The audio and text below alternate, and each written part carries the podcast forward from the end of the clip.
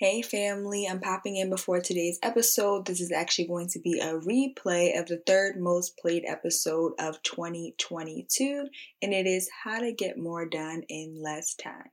Let's get into the episode. You're listening to the Organize My Thoughts Podcast, where we teach you how to get out of your head so you can execute the vision.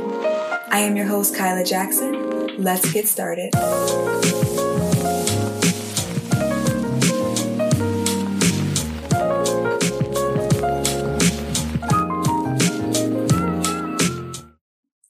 Hello, family, and welcome back to another episode of the Organize My Thoughts podcast. In today's episode, we're going to be talking about why you should start shortening your deadlines. This episode is for the perfectionists, the procrastinators, the people who procrastinate because of perfectionism. This episode is for you. And I know you're probably like, girl, what? Shorten my deadlines? That sounds so stressful. Like, are you just trying to make my life difficult? Hear me out. Hear me out. By the end of this episode, you'll understand the benefits, why you should shorten your deadlines, and how it actually can help improve your productivity. But before we get into this episode, if you all could just do me a big favor and make sure that you rate and review this show so that more people can find us, so more people can get access to this amazing information, and so we can grow this community, you guys. Thank you so much, and make sure that you are subscribed. Okay, so back to today's episode. Again, we're talking about why you should start shortening your deadlines. Let's talk for a second, though, about perfectionism and procrastination and how the two tie in. Y'all, for years, I have struggled with perfectionism and procrastination, and it wasn't until last year that I realized that the two were connected. I realized that as I started, taking on clients in my business, and even before then, when I was in art school, I would always have all of these deadlines. And I was always the type of person that wanted to make sure that everything was perfect before it went out. And because I wanted to make sure that everything was perfect, I would, come up with these really long deadlines to make sure that I had plenty enough time to work out all the kinks, to make sure that everything was, again, perfect. And so I'll use a design project, for example. In the beginning of my business, I would set about 3 weeks to a month for each client in order to get the deliverables done. But because I struggled with perfectionism and procrastination, I noticed that, week one, I might be a little more, relaxed with trying to get my goals done for the project. Week two, I'm like, okay, these tasks are piling up. But in my mind, I'm like, okay, I still got time.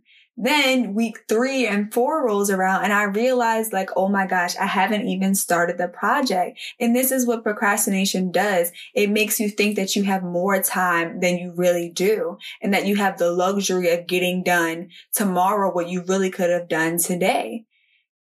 And I would always find myself so stressed out because I'd be again waiting until the last minute to flip around these projects.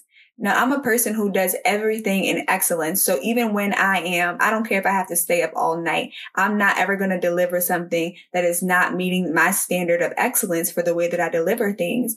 But it was causing me so much stress. And then I began to think, I was like, why am I telling my clients, this is still in the beginning of my business. I was like, why am I telling my clients that it's going to take me a month for me to deliver the end result for their project when really, based on the way my procrastination is, if I shorten that time, I would be able to not only turn around their project quicker, but I would also be able to eliminate a lot of this time where I was in my head overthinking or even, giving my attention to tasks that really weren't relevant for my goals and my priorities. And so I began to develop this strategy where I would take on clients and I would start, shortening the time that, the time to deliver for them. So I went from making, saying that the deliverables would be there, in about 4 weeks to 3 weeks. And then from 3 weeks to 2 weeks. And as I began to do that, I started noticing a couple of things, which I'm about to highlight to you now. The first thing that I noticed was that I had less time to overthink. One of the things that, I used to struggle with as a perfectionist and a procrastinator was overthinking. Again, because I wanted everything to be perfect, I would spend so much time over planning instead of actually executing, the ideas.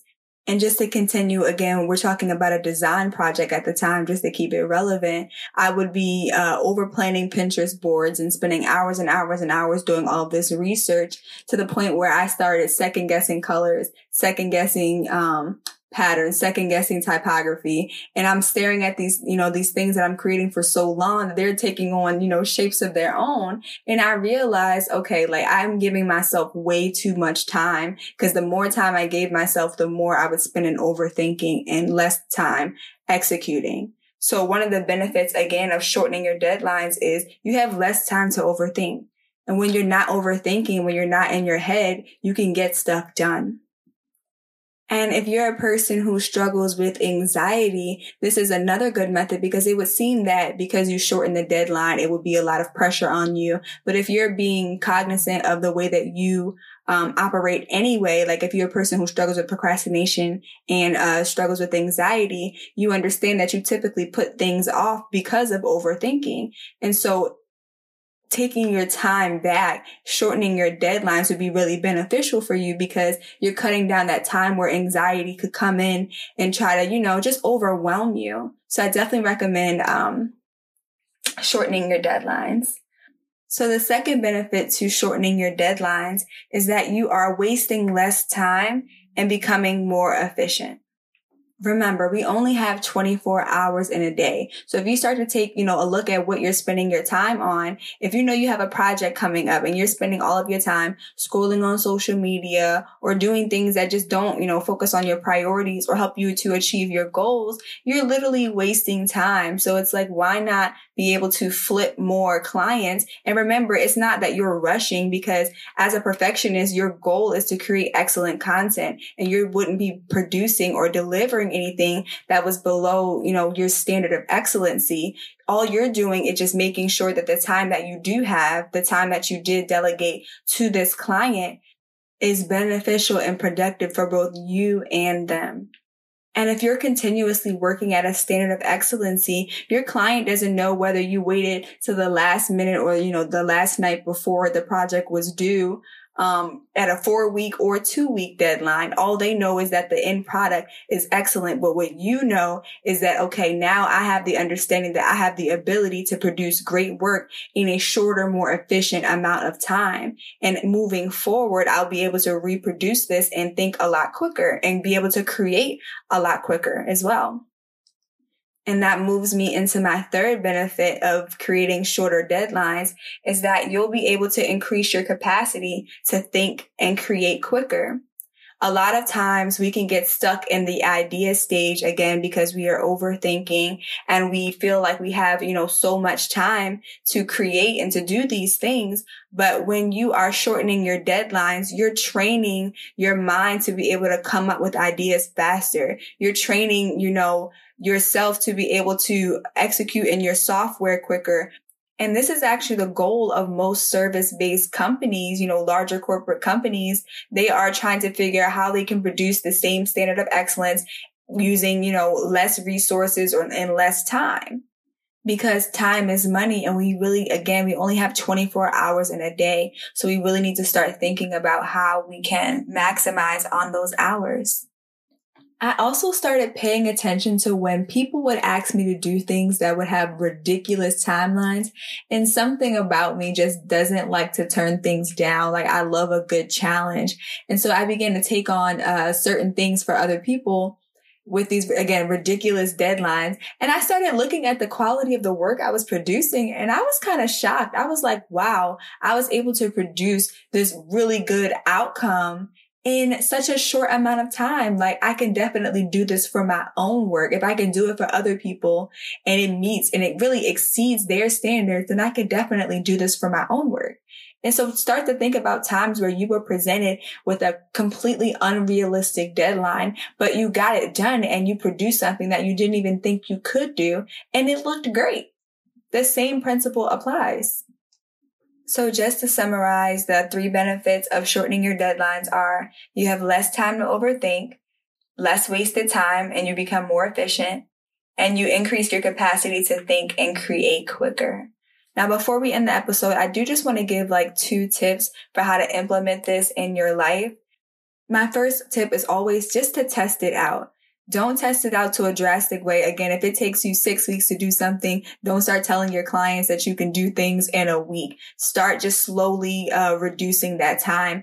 And as you begin to do this and test, you'll begin to find that optimal time where this is the point where I can produce the same standard of excellency, without compromising anything along the way. And my second tip would be to make your deadlines internal first. As you're testing this out, don't start telling your clients right away that it takes you a certain amount of time or this least amount of time to do this. Start with that as an internal goal. So if you gave your client 3 weeks to get the project done, set an internal goal for you to get it done in 2 weeks. I always go by the rule, over-deliver and under-promise. Sometimes we over-promise our clients things, and then when we don't meet that goal, we don't meet that expectation that we set, then we start to feel bad. We start to just beat ourselves up, and the client is disappointed because we didn't meet that expectation. So again, start with that being an internal thing. I'm going to set a goal to get this project done a week before the deadline, but I'm still going to commit to the client, at 3 weeks. And then I'm going to see if that system worked for me. And if it did work, make sure you're taking notes about, what you did differently and continue to optimize it. So before we wrap up this episode, please make sure that you're subscribed to the show and that you rate and review the podcast so that more people can find us. I love you all very much, and I'll see you all in the next episode.